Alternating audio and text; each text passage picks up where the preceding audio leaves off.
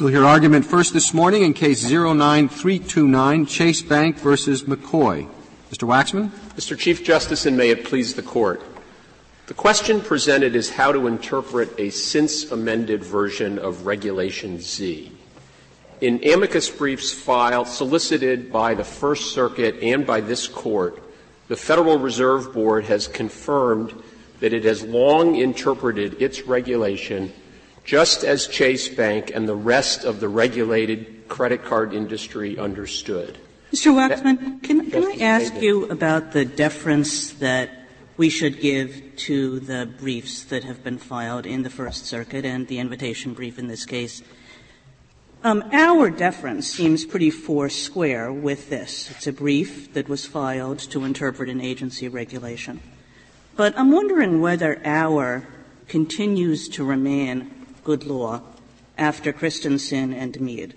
In Christensen, the court held, and I quote, interpretations such as those in opinion letters, like interpretations contained in policy statements, agency manuals, and enforcement guidelines, all of which lack the force of law, do not warrant Chevron style deference. And Mead said pretty much the same things.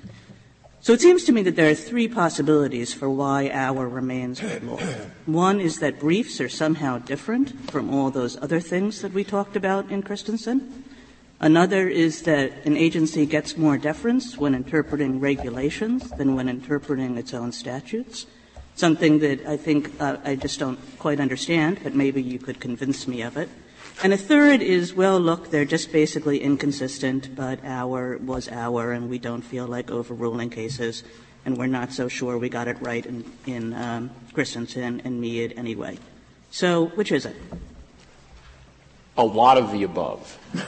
um, first of all, Auer has been applied in the context of amicus briefs um, since Christensen and Mead, both unanimously, both in Kennedy and in Long Island Care at Home. And I must say, in both of those cases, the deference was to a brief that acknowledged a change in the agency's position, which is quite unlike what's going on here. Absolutely right, Mr. Waxman. But in each of those cases, it was basically a sentence or two. We never really addressed the possible conflict between Auer and Christensen and Mead. Nonetheless, um, I think those cases stand for the proposition that Auer is alive and well. And in any event, as your question pointed out, both Mead and Christensen and the passage in Christensen that you're referring to dealt with the question of Chevron deference to informal letters from the from you know a somebody who was employed by an administrative agency. And the question in the case the interpretive question in the case in the Chevron context is what confidence can we have that Congress has in fact delegated to the agency interpretive or rulemaking authority in this context. And so, for example, in Mead, the court distinguished between notice and comment regulations that custom put out as opposed to the kind of determinations that were made by 46 different offices at the rate of something like 15,000 letters a year. In the, when Christensen dealt with the Auer question, because it did involve a, an informal opinion of the wage and hour administrator, both interpreting the Fair Labor Standards Act and a regulation. When it came to interpreting the regulation, what this court said is, Auer deference doesn't apply here because we read the regulation as clear. And Auer, of course, made clear that deference is due to an agency brief uh, unless it is um, plainly erroneous or the regulation is clear. Now, here we have a situation in which it is not an agency uh, staff or whatever that is applied. The First Circuit asked the government for the solicited the Federal Reserve Board itself to explain the meaning of its own regulation. And the brief that was filed represented that it was the long-standing and consistent interpretation of the Federal Reserve Board. Mr. Waxman, I take it from this whole discussion that, that you are recognizing that this is not a crystal clear regulation. There is some ambiguity, and that's why we're talking about how much deference we owe to the agency. That's correct. We think that the Federal Reserve Board's reading of the two regulatory provisions is the better reading, but we acknowledge, as every court I think that has, that has addressed this, that there is some ambiguity just looking at the regulations. But I think it's important to understand also that the views expressed in the amicus brief solicited by the First Circuit and by this court are entirely consistent with explanations that the board, as a board, provided in the course of a four-year rulemaking process about what these provisions mean. So you think the same deference is owed to ANPRs um, as to the amicus briefs? What is your I, position on that? I think that if it weren't for the amicus briefs in this case, which are later in time and address the very specific question that's presented in this case, Auer deference would be appropriate, and it's not just an ANPR. There was the Federal Reserve explanation accompanying the ANPR, a functionally identical explanation accompanying the proposed rule, and one also accompanying the final rule. And those explanations of the board are entitled to Auer deference. After all, in Anderson Ford, another case involving the construction of Regulation Z, this court acknowledged that deference was due to a proposed change, the comment, commentary accompanying a proposed change in Regulation Z, which had not, in fact, even been implemented. So, Judge of course, I suppose Judge Cudahy in dissent uh, relied very much on the advance notice of proposed rulemaking. I'm sorry, Judge Cudahy in dissent. Uh, uh, relied consider, put considerable reliance on the ANPR. Yes, and in uh, fact, Justice Kennedy, I would say that the, both the majority and the dissent below referred to the ANPR when, both when they were referring to the commentary to the ANPR and the commentary to the actual proposed rule in 2007. Now, of course, Judge Cudahy was deciding this before the First Circuit had solicited the views. On rehearing, we urged the Ninth Circuit to solicit the views of the Federal Reserve Board if there were any doubt because a split had been created. Um, but it declined to do so. And of course, I suppose, having done it twice before, we could, in this case, uh, apply Auer without explaining why it is that Auer is not inconsistent with Mead right? We did it twice before. We could do it here. Sure. Or uh, absolutely. Or you could you could explain that it is not in any way inconsistent with Mead because I, Mead. It's a lot more trouble, though. to be sure, but you granted plenary review in this case, and I, I do. I just want to underscore. Why I'm, to be sure? to, I'm not trying to be flip here. I don't think that there is any inconsistency between Auer and Mead. Mead involved the question of whether or not there was the court could be confident that Congress had delegated some sort of law-making function to these letters that were written by customs officers across the country to individual importers when the letters themselves made clear that they couldn't be relied on by anybody other than that particular importer and only unless and until the customs officer changed her mind. But Mead did put a lot of emphasis on procedural formalities. So, um, you know, Justice Scalia sort of snidely, but I think accurately, uh, uh, described Mead as saying only when agencies act through adjudication, notice and comment rulemaking, or some other procedure indicating comparable congressional intent, whatever that means, is Chevron deference applicable.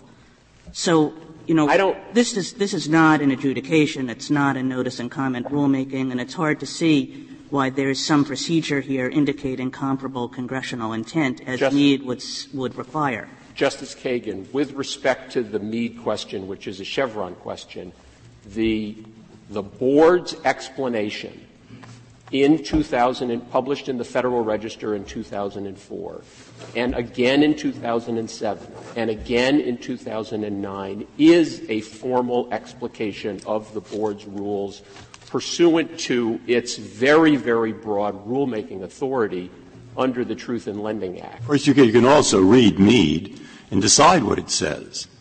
Being in the majority, I thought that the dissent's characterization was not what it said. I mean, the dissent. I don't think- The dissent can write what it wants to write, but I don't think that that was what Mead said, but I guess there's disagreement about that. What did you think? Given my chosen line of work, it may be neat for me not to inject myself into this debate. No, no, but I, I'm sorry. You're an informed reader, and and uh, I, I I thought Mead definitely did not say that. That was I- the dissent's characterization of what it said. Giving the dissent its full weight, I had understood both the majority and the dissent to explain that notice and the existence of formal notice and comment rulemaking is an important indicator That is one indicator. one indicator of congressional delegation of rulemaking. But not exclusive. But not exclusive. Mr. Wa- Mr. Waxman, why are we getting into all of this? Because there's no question in this case that the Federal Reserve Board had authority to issue Regulation Z. There's no question about what authority Congress gave to the, to the board. Correct. So, and the the only question is, so, so the board adopts Regulation Z, and then a question comes up, what does it mean? Well, surely the, the board that wrote the rule is first and foremost the proper interpreter. Right. As to, I, I agree with that, and as to why we're getting into all this, um, you know, I had a prepared statement that actually was going off in a different direction. I, um, not in the sense that I'm disagreeing with the court, but the point that it This is not to me new to you, is it? This method of proceeding? the- So do I the- understand, just before you move in the direction you'd like to, I understand your view to be that Chevron and Auer apply, and it's consistent with Mead, because you have more indications that Congress delegated this authority to the board than you, than were present in Mead. That's correct. And I, I think, you know, to the extent that there's anything more that's needed, it seems to me the icing on the cake here is that the rulemaking that I've been discussing, during which, over the course of several years, the board engaged in consumer testing, in surveys, in comments, and decided to change uh, its regulation, it produced as what it called a quote major change an entirely new section of Regulation Z, 226.9, that establishes as a new requirement what the respondent in this case erroneously ascribes to the previously unamended text. I And do that is, think- seems, I do think, counsel, that um, that major change doesn't have to be the way you describe it. The difference between either contemporary notice and or 15-day notice versus 45 is a significant change. that's correct. And And so it doesn't need to have been precipitated solely by a decision that the old rule, if it's as your adversary advocates it, um, didn't exist. I, I agree, Justice Sotomayor, that, that that one of the two changes that the board made could be characterized and was in fact a major change. But if the court will take note of the, uh, the pages, the, the, the Federal Register record cites that we've provided on page 29, note 7 of our blue brief, and that the Federal Reserve Board's amicus brief in the First Circuit provided at page 12A of the government's brief, I think you will see that what the board, the board in 2009 was very careful to explain, as it did in 2007, that it was making, in this respect, two major changes. One is that in those instances in which the contract was being changed, that is, a term of the contract was being changed, advance notice of 45 days would be required regardless of what kind of change it was. But that when there was an, a, um, and rate increase, quote, due to delinquency, deficiency, or penalty not due to a change in contractual terms of the consumer's account, reference should be made to subs- new subsection G. And the, the, the Federal Reserve Board was very, very clear that it was making two different changes.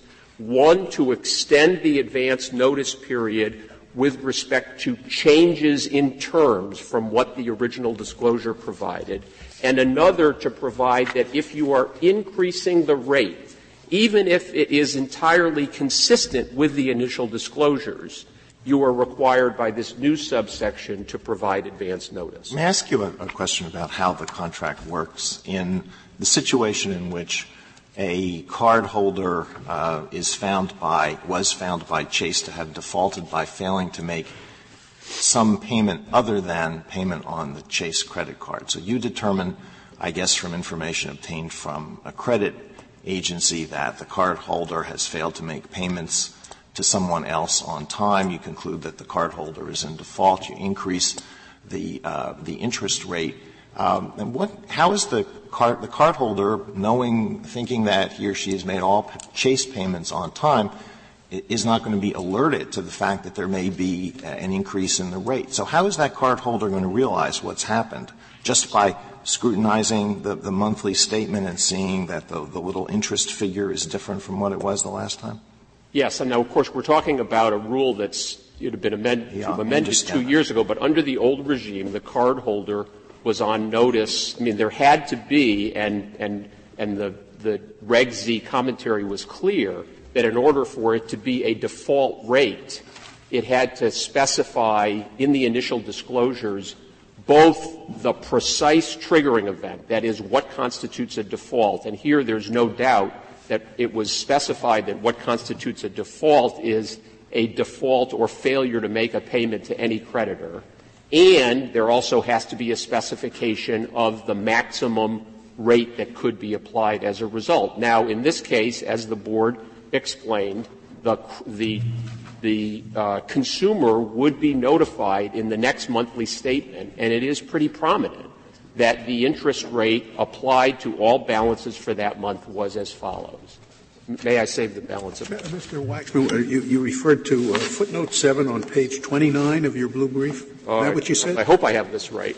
Oh, no, I'm sorry. It's footnote 7 on page 29 of our petition. Of the petition. All right. Thank you, counsel.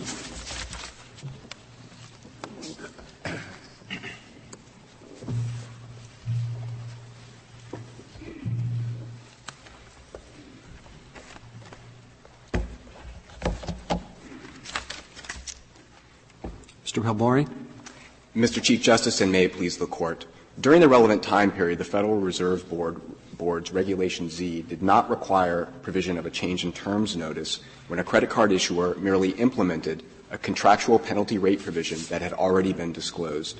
This is clear from the staff commentary to the rule, from the board's own statements in the Federal Register when discussing changes to this very rule, and finally from the amicus briefs filed by the board in the First Circuit and in this court. I think it's important to uh, put the particular regulatory provisions here in a larger context because the policy question at issue here, whether there should be advance notice under these circumstances, is not new. It did not arise with this litigation. It's been the subject of intense regulatory focus at the board since 2004.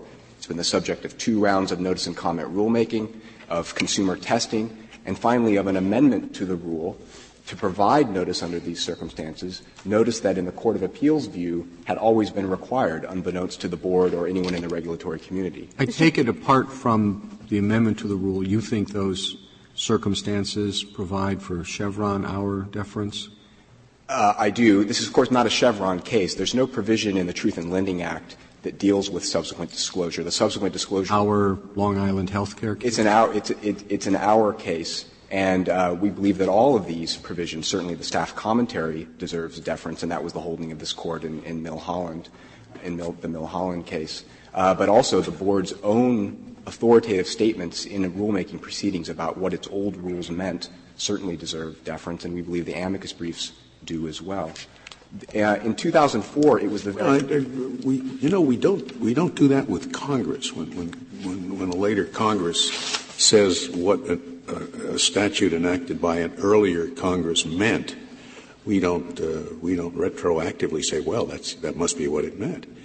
Uh, are there other examples of, of where, where, the board says what a prior rule meant that, that we defer to it? Well, this board, this court, of course, in in um, Long Island Care at Home, deferred to an internal advisory memorandum that was that was provided after the Court of Appeals decision that was at issue. Uh, that was an after-the-fact reading, and it was a change in policy. In the, in the context of Auer deference, when you're looking to, to the author of the agency's regulation to elucidate what that regulation has meant, uh, means the court has looked at a broad range of material because it understands that when Congress delegates rulemaking authority to an agency, that it also, uh, as an adjunct to that, delegates authority to interpret that, those rules.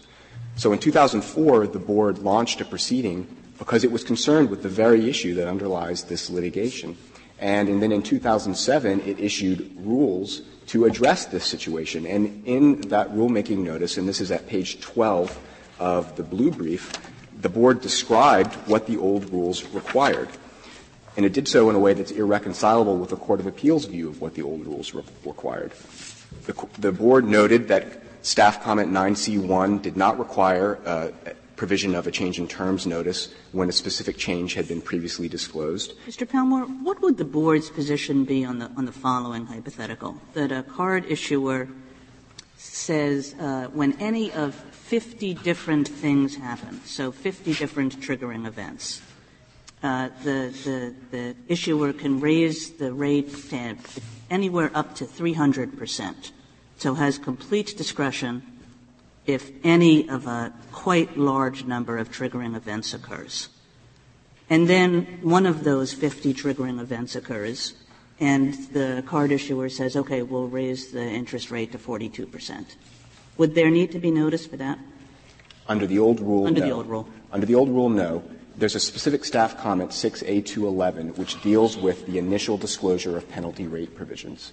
And it said there are two requirements of specificity. The, the specific maximum rate that may be applied must be disclosed, and the specific event or events that could lead to imposition of that specific maximum rate must be disclosed. Mr. Palmore, suppose there was no triggering event, but in the initial statement, the company said, we reserve the right to raise the interest to X amount.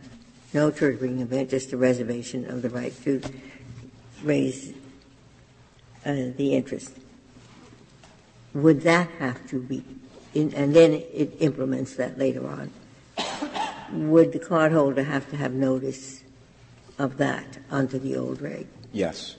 Uh, under staff comment 9C1, the staff makes clear that if there's a general exercise of a change in rates pursuant to a general reservation of rights clause that's not uh, specific with respect to the maximum rate that could apply or the specific triggering events that could lead to imposition of the maximum rate, that advance notice is required. But the staff contrasted that to the situation we have here when the specific change is uh, previously disclosed, and it provided some examples, the third of which is quite analogous here. It's a situation where the cardholder has agreed to maintain a certain balance in the savings account uh, at the risk of having his rate go up if he if he goes below that balance. And, and when was that staff comment made? That was in, that's been there since 1981, Justice Kennedy. Uh, but going back to the 2007 notice of proposed rulemaking, the court specifically, sorry, the board specifically addressed Uh, this situation. It said some credit card account agreements permit the card issuer to increase the periodic rate if the consumer makes a late payment. Because the circumstances of the increase are specified in advance in the account agreement, the creditor currently need not provide a change in terms notice. Under current 226.7d, the new rate will appear on the periodic statement for the cycle in which the increase occurs. This statement by the board authoritatively interpreting its rules is inconsistent with the Court of Appeals view of those. Could you address your friend's contention that because the notice doesn't occur, the notice that the increase has gone into effect doesn't occur, occur till the end of a billing cycle, it's a retroactive increase without notice? It's a retroactive increase without notice that was specifically disclosed initially. So if you look to the cardholder agreement here on page 20A of the petition appendix, Chase was upfront that that's what would happen that the, uh, the change would be, um, the increase in rates would be applied to existing balances. And that, the, and that consistent with the statement from the notice of proposed rulemaking, that the consumer would find out about that when he received his next periodic statement. That's a backward-looking statement. That's inconsistent with the Court of Appeals view that advance notice had always been required. The Court of Appeals tried to d- dismiss this statement and others like it as incidental descriptions of, of current law. But it's, it is correct to characterize what's being allowed under your interpretation as um, an increase in rates without notice. Without advance notice, there are actually two kinds of notice under the old rule. Now there are three. The, well, advance, no, advance notice is with well, it has notice, to be, right? Right, has to be uh, it has to be disclosed initially. Had to be disclosed initially, and if the cardholder didn't like the term, he didn't have to sign up for that card. And then it had to be disclosed subsequently on the periodic statement immediately following uh, the rate increase, which would typically be within a matter of weeks. Now, the board now believes that there should be a third. What, what, would have to be disclosed? Just the just the increase in rate. The new rate. Not right. Not the reason for the. Not the reason. Under the new rule, a, a general reason has to be given. Um, so when, when the Court of Appeals described this as an incidental description of current law, it was correct that this is a description of current law, but it wasn't at all incidental. It was inherent in the rulemaking proceeding. The agency needed to explain what its old rules required uh, while it, it was uh, so that p- readers could make sense of what it was proposing to do to those rules. And then, as Mr. Waxman said, when the, when the board then adopted amendments, it did two different things. It changed 226.9c, the provision at issue here, to extend the notice period to 45 days, but then it did something additional. It adopted a new subsection, 226.9g, to provide for notice in situations where there was no change in terms, where by contrast the card issuer was simply implementing terms that had previously been disclosed. Did the board think that there, this that requiring the card uh, issuing company to provide immediate notice would be very burdensome, and if not, uh, what's the what was its reason for interpreting the uh, regulations either way? I think it's important to note that in 1981, as we discussed earlier, there was no provision in the Truth in Lending Act requiring subsequent disclosure at all. Uh, and the focus in the statute at that time and in the board at that time was on the importance of initial disclosure. And it was thought that initial disclosure was the key tool that consumers could use to, to comparison shop for credit. And the board wasn't as focused on things that happened later in that credit arrangement. Uh, and it thought that the initial disclosure and the subsequent disclosure was sufficient in the same way that in a variable rate plan, there's initial disclosure of a variable rate and there's subsequent disclosure on the periodic statement after the rate adjusts. There was no requirement, and there still is no requirement, that there be uh, advance notice when a variable rate increases. The consumer finds out about it on the periodic statement within a matter of weeks of the rate adjustment. And the board re- previously viewed these penalty rate provisions in much the same way. Now, the board has now come to a different judgment. Thank you, counsel.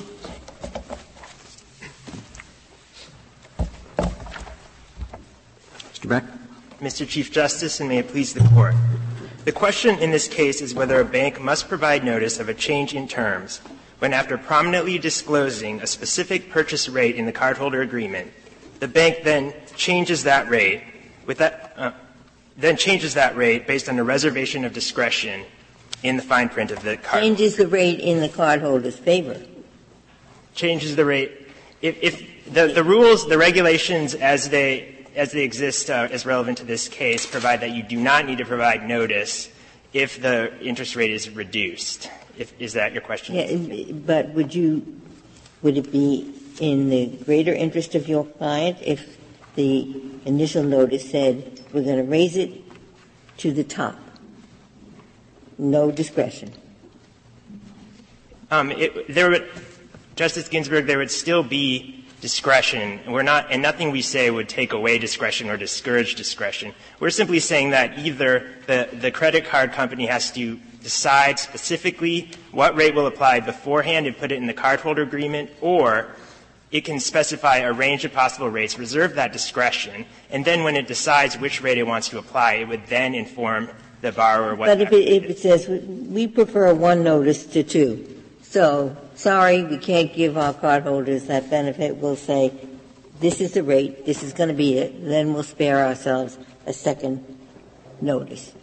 Right, and, and, and there's been, but there's been no showing that the, this notice cost would be would be a significant burden on the credit card companies. And the important thing is that if you don't know, if you don't get that notice, and all you know is that the credit card company has discretion to raise the rate, then you never know for sure whether your rate has even gone up or not, much less how much it's gone up. So you never have that opportunity to go and see whether there's a better price loan available. You, you might not, you might miss an opportunity to avoid making a purchase that would, that would be at a rate higher than you expected. And the, the lack of, of that ability, that ability to shop between loans is really the central uh, motivating. Well, you know the highest rate because that's stated in the original notice and you could shop on the basis of that? You, you, you could, but you wouldn't know that the rate had gone up at all because all you know is that there's a maximum rate and the, and the credit card company has discretion to raise the rate or not. So absent any notice, the assumption would be that the rate hasn't changed, that there's, you, there's you, you, you get the notice with your next statement, but you're, you're talking about the purchases made before the next statement, right? Right. You, you don't get notice on. Well, you get notice that your rates changed. It, it, it, would show it, wouldn't it? It'll it'll state, Your Honor, it'll state on the statement that what your rate is. Right. But it will not tell you that the rate has changed, and it won't tell you how much it's changed. So you'd have to figure that out by yourself. So it's not well, notice of a change in that sense. What's to figure out? I mean, uh, well, he had been paying what? Ten percent, and it's now twenty-five percent. It, it would seem evident on the face. But that doesn't solve the problem of the purchases that you have made before you got that statement. Well, that's right. That's correct, Your Honor. It still doesn't solve that problem. And when the rate is applied retroactively back to the beginning of the cycle, so this would go back to the first of the month, um, even before the default occurred, as happens in this case, then the problem is exacerbated even more.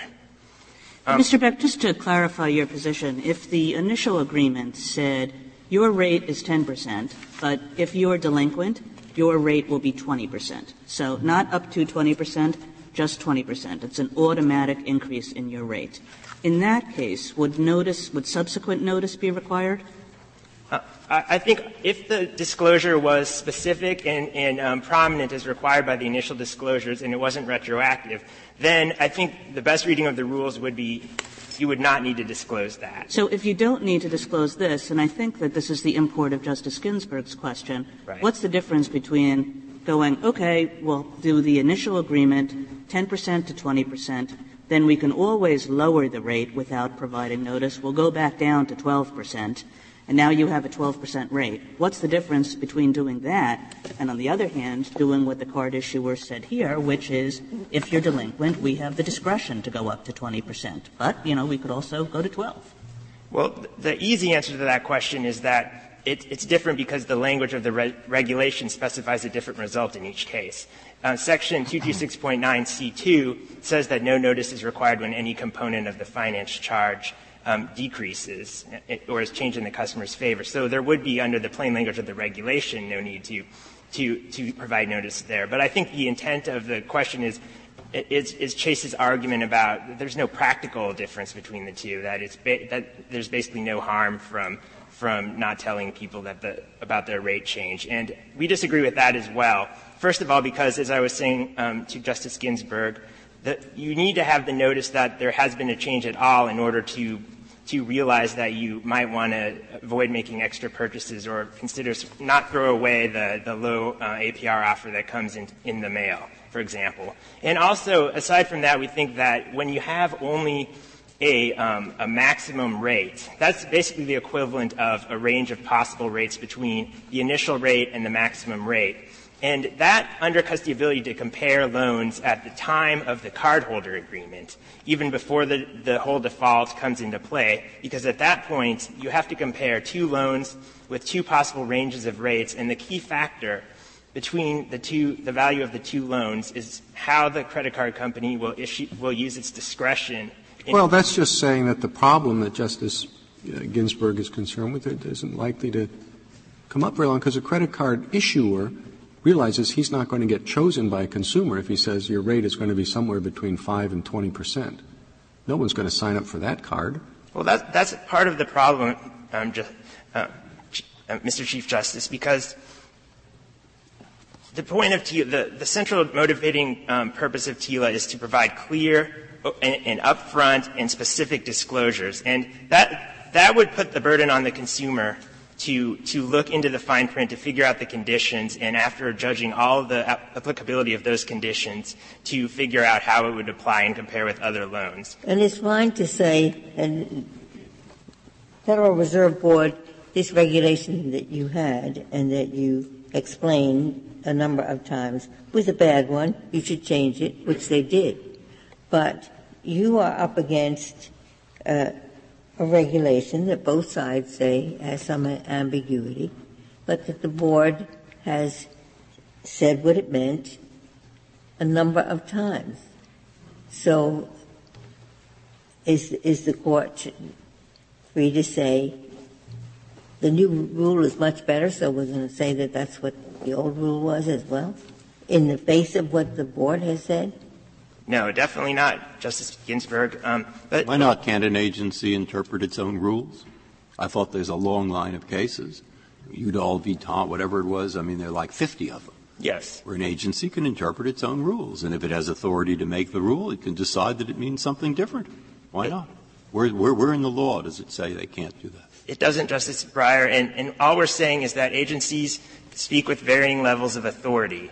And, and those different methods of statement make a difference in how much deference will go towards those statements. And what we have here is the official staff commentary, which the board has designated as the official source of, of interpretation of the rules, and we're asking the court to, to read those rules and defer to those. But at the board, if you I mean, isn't there realism in this? When you read what the board later said and, and, and these reports, you'd say, well, the, this is what the board now thinks.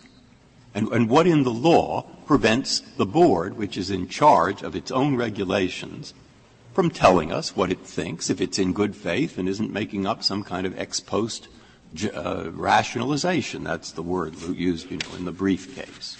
I, I think that the board itself uh, made that law when it decided that it would issue official staff commentary through a notice and comment process and interpret the rules in that way. But the problem with that is in the Ninth Circuit split about the official statements, and Judge Cudahy gave a, a very cogent explanation of, of why the majority just was dead wrong in how it read those official comments.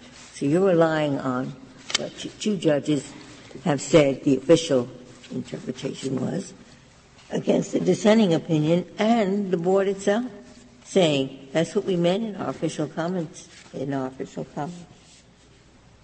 Well, we, we think that, that, that Justice Cudahy's analysis um, made the same mistake that, that other courts have made in, in um, examining the regulations, which is to defer to the, the, the unofficial statements of the board, uh, the board or the board staff before coming to a, to a conclusion about the plain meaning of the official regulations. The official what about the invited brief in the First Circuit? Well, there's no question that the invited brief uh, is against our position, and we certainly wouldn't argue otherwise. You, you talk about plain meaning. Or, I, I, thought you agreed that the, res, that the uh, regulation is ambiguous. No, we don't agree that the regulation is ambiguous. Okay. Um, okay. and, and, I'd like to talk about that. The, the, Section 226.9 is the relevant change of terms provision, and it states that notice is required, quote, whenever any term required to be disclosed under Section 226 is changed. And Section 226.6, in turn, states that, um, that, that there is a required disclosure when there, when, of each periodic rate that may be used to compute the finance charge.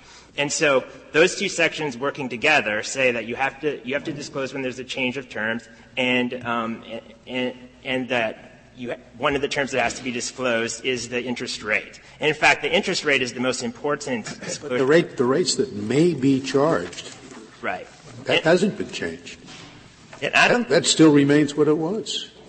Right, but I don't think the word may here can be read to exclude the requirement that the bank also disclose rates that are charged. Ah, no, you're, you're, you're the one that's, that's reading it to say something different from what it says. It says the rates that may be charged. That's the term. These rates may be charged. That term hasn't been changed. You want to change it to the rates that are charged. But even the, even the board and even Chase has not argued that you do not have to disclose the actual the actual purchase rate at the beginning of the agreement. Everybody agrees that that has to be disclosed, and that has to be disclosed with specificity. So the word may, it has to include the, the, the, both um, rates that might be applied and rates that are applied. And the reason the word may has to be there is because it's quite possible that a, that a rate may never come into play. For example, if you have an initial rate that changes at the end of six months and you leave the credit card before the six months are up, then that new rate will never come into play. But that doesn't mean you don't also have to disclose the rate that happened at the beginning of the credit card. Uh, well, I think it's at least a horse race, and uh, that brings us back to how much deference you give to the to the board. Mm-hmm. And, and I, I, you're trying to make the argument that it's clear. Uh, the, the, the, fact that it says may be charged uh, alone makes it unclear, it seems to me. Well, I would say that even the government doesn't, doesn't agree with that, the, that may means that, because that would, the government doesn't argue initial dis, disclosures don't have to be specific and don't have to be, don't have to be made. The government's argument is a little bit different.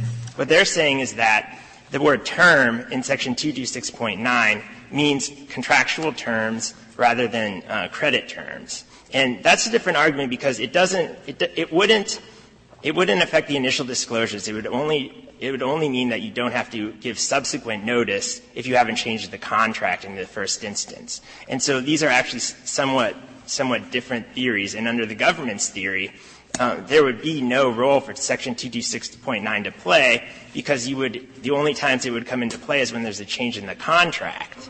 And anytime there's a change in the contract under the, base, under the basic contract law of every state, you have to provide notice at least to the other, other party to the contract. So the only time notice would be required under Section 226.9 would be when, the when contract law requires that notice to be given anyway. And even worse than that, uh, it would it would actually cut back on the required notice that would be available under contract law because, for example, Delaware says you have to give 15 days advance notice um, of a change in terms um, to a credit card agreement um, in the event of a default. And uh, under this reading, you would only, even if the creditor changed the terms of the contract, as in increased the, the default rate above the maximum that the contract would authorize. So the contract says we can charge you 30% in the event of a default and you impose uh, an interest rate of 100%. Then even in those circumstances, you only have to provide contemporaneous notice of the change. So you would basically have to put a letter in the mailbox on the day that you implement the new 100% interest rate that was not disclosed in the initial agreement. And our, our submission is that that's not a reasonable interpretation of section 226.9. Um, and, it is true that the, rules have been amended, but we have to look at the purpose of the rules from the point of view of the, board which enacted those rules in 1981. And we can't assume that the board at that time expected a set of rules that would never, that would never require subsequent notice to be, uh, uh, to be uh, um, supplied unless there was a change in the terms of a contract in which, in which notice would have to be required anyway.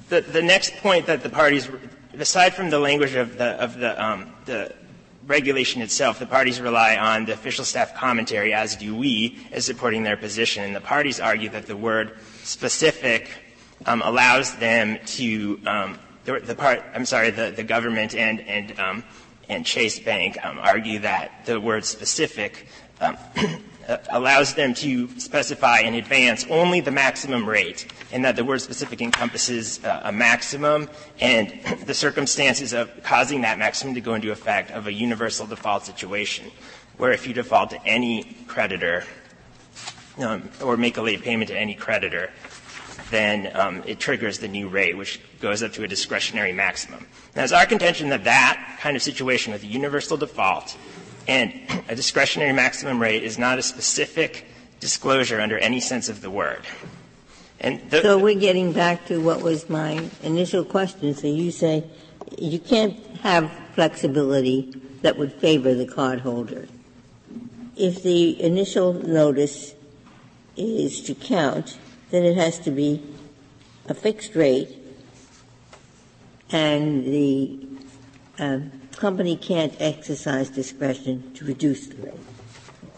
That's what you're saying. A fixed rate would be okay. The problem with this is the company provided flexibility to reduce the rate in the interest of the cardholder. That's one of the problems. Other problems are that the, the triggering event is not specific enough and that it applies retroactively. But as, as to that problem, which we, we do agree is a problem, that, that's a result of the, the, the board's decision to allow reductions in interest rates um, without requiring notice. And, and if it were true that that meant that there's no point in giving a specific interest rate because it could always, after all, be It doesn't say specific interest rate. I mean, my understanding of it, and I'm asking so you can correct me if that isn't so, is there's a regulation, Regulation Z. Right. And then the staff put out some commentary and says, here's what that means, among other things, that uh, the, creditor can increase the rate at its discretion, uh, and uh, you have to give notice. You have to give notice. Uh, but you have to give some more notice if the original notice does not include specific terms for an increase. And then they give an example. Suppose the increase could occur uh, under the creditor's contract reservation right to increase the periodic rate. Right. That's a little obscure. As I say it, I'm not sure what I'm talking about.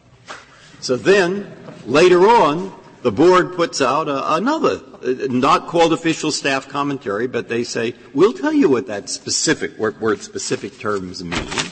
It means when they didn't say anything about the interest rate, or they didn't say when, in fact, they were going to increase the interest rate from X to Y.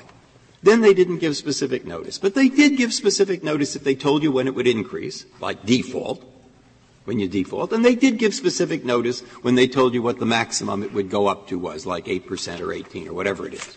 Okay? So that's the board's interpretation of its official staff commentary, which in turn is an interpretation of the reg. So if we're supposed to defer to their interpretation of their own reg, I mean, my goodness, wouldn't we defer like double to their own interpretation of their own staff commentary, which is an interpretation of a reg which they have an authority to issue under the state. You see my point. I see, I see your point, Justice Breyer. But I would say that when you're talking about an interpretation of an interpretation, you're even further away from the original congressional intent that's empowering these kinds of interpre- interpretations. So I, I, don't think that would. I mean, that would be an argument you could make. You could say that, that, that their interpretation here exceeds their authority under the statute. Uh, now, of course, if you're right about that, all this stuff goes out the window. But right. it's a pretty hard argument to make that one, I think. And, and, and, we're not making that argument, Your Honor. But what we are saying is, is that when you look at the, the, the interpretation, you have to judge it based on the authority that comes with it and the deliberation that comes with it. And in this case, we know that the board itself has designated the official staff commentary with notice and comment process as the way that it wants to officially interpret rules. And um, there's a good reason for that because the board was concerned, as Congress was concerned, that there was all these differing uh, interpretations of, of, the, of Regulation Z that were going out in the form of opinion. What's left of your arguments if we decide that the statute is ambiguous, the official staff commentary is ambiguous? Um, what's left? Is our deference then required? I think, I think our. To, to the amicus brief at least. We can talk about whether the ANPRs or, or the unofficial commentaries are, are, are due deference, but what are we left with if we think there is ambiguity? I think in that case that the court would have to defer to some degree to the brief because um, that would be the only source of the, the, board's opinion in that. So case. your case rises and falls on whether we believe that the statute is clear. The, the regulation and the, the, official staff commentary. But I would also say that that deference does not have to be conclusive and it should not be given the, the force of law even to the brief because the agency has said that it doesn't specify the, the, official staff commentary so that there aren't these multiplicity of different opinions going out, interpretations of Regulation Z. um, that are difficult for, for banks to access to, to figure out what their obligations are under the regulations. And, and the, so the board itself doesn't want opinion letters and briefs and things to be, to be uh, interpreted as, as with the force of law, because that would, you know. But that's a different question. You're claiming that the board's regulations supersede whatever deference our would otherwise give to amicus briefs? Yes, I, I think that's right, or at least limit that deference. I think that the court should at least should at least view the brief with more skepticism given that the board has, has wanted this very careful deliberative process for making its rules. Mr. Bauer, if most of your argument seems to rely on the official staff commentary, but the official staff commentary itself it seems to me to cut against you. It says no notice may be, need be given if the specific change is set forth initially, and then it gives examples of what that means. And it says such as an increase that occurs when the consumer has been under an agreement to maintain a, cur- a certain balance in a savings account in order to keep a particular rate, and the account balance falls below the specified minimum. So the example that they give is an example where there's a triggering event and there's a penalty rate that comes into effect as a result of the triggering event. And that's exactly what is true here. Yes, but in that case, Justice Kagan, you know for certain anyone who has a bank account can know what the balance of that bank account is. And so there's no uncertainty about whether the balance triggering event is satisfied. And then there's no uncertainty about what the resulting rate is because section 226.6 says you have to disclose each interest rate and the range of balances to which it is applicable. So you have to know both the, the interest rate and you have to know the triggering event. And that's very different from a case where you're not sure, first of all, whether the bank's going to use its discretion at all. You don't know for sure whether, whether there's anything negative on your credit report that would even trigger that discretion to begin with. And you don't know if the discretion is triggered, what the rate will be, because the bank reserves discretion to set it anywhere up to the maximum. Well, on the triggering event first, it's true that you might know your account balance, but it's also true that you might know whether you paid your bills on time. What's the difference?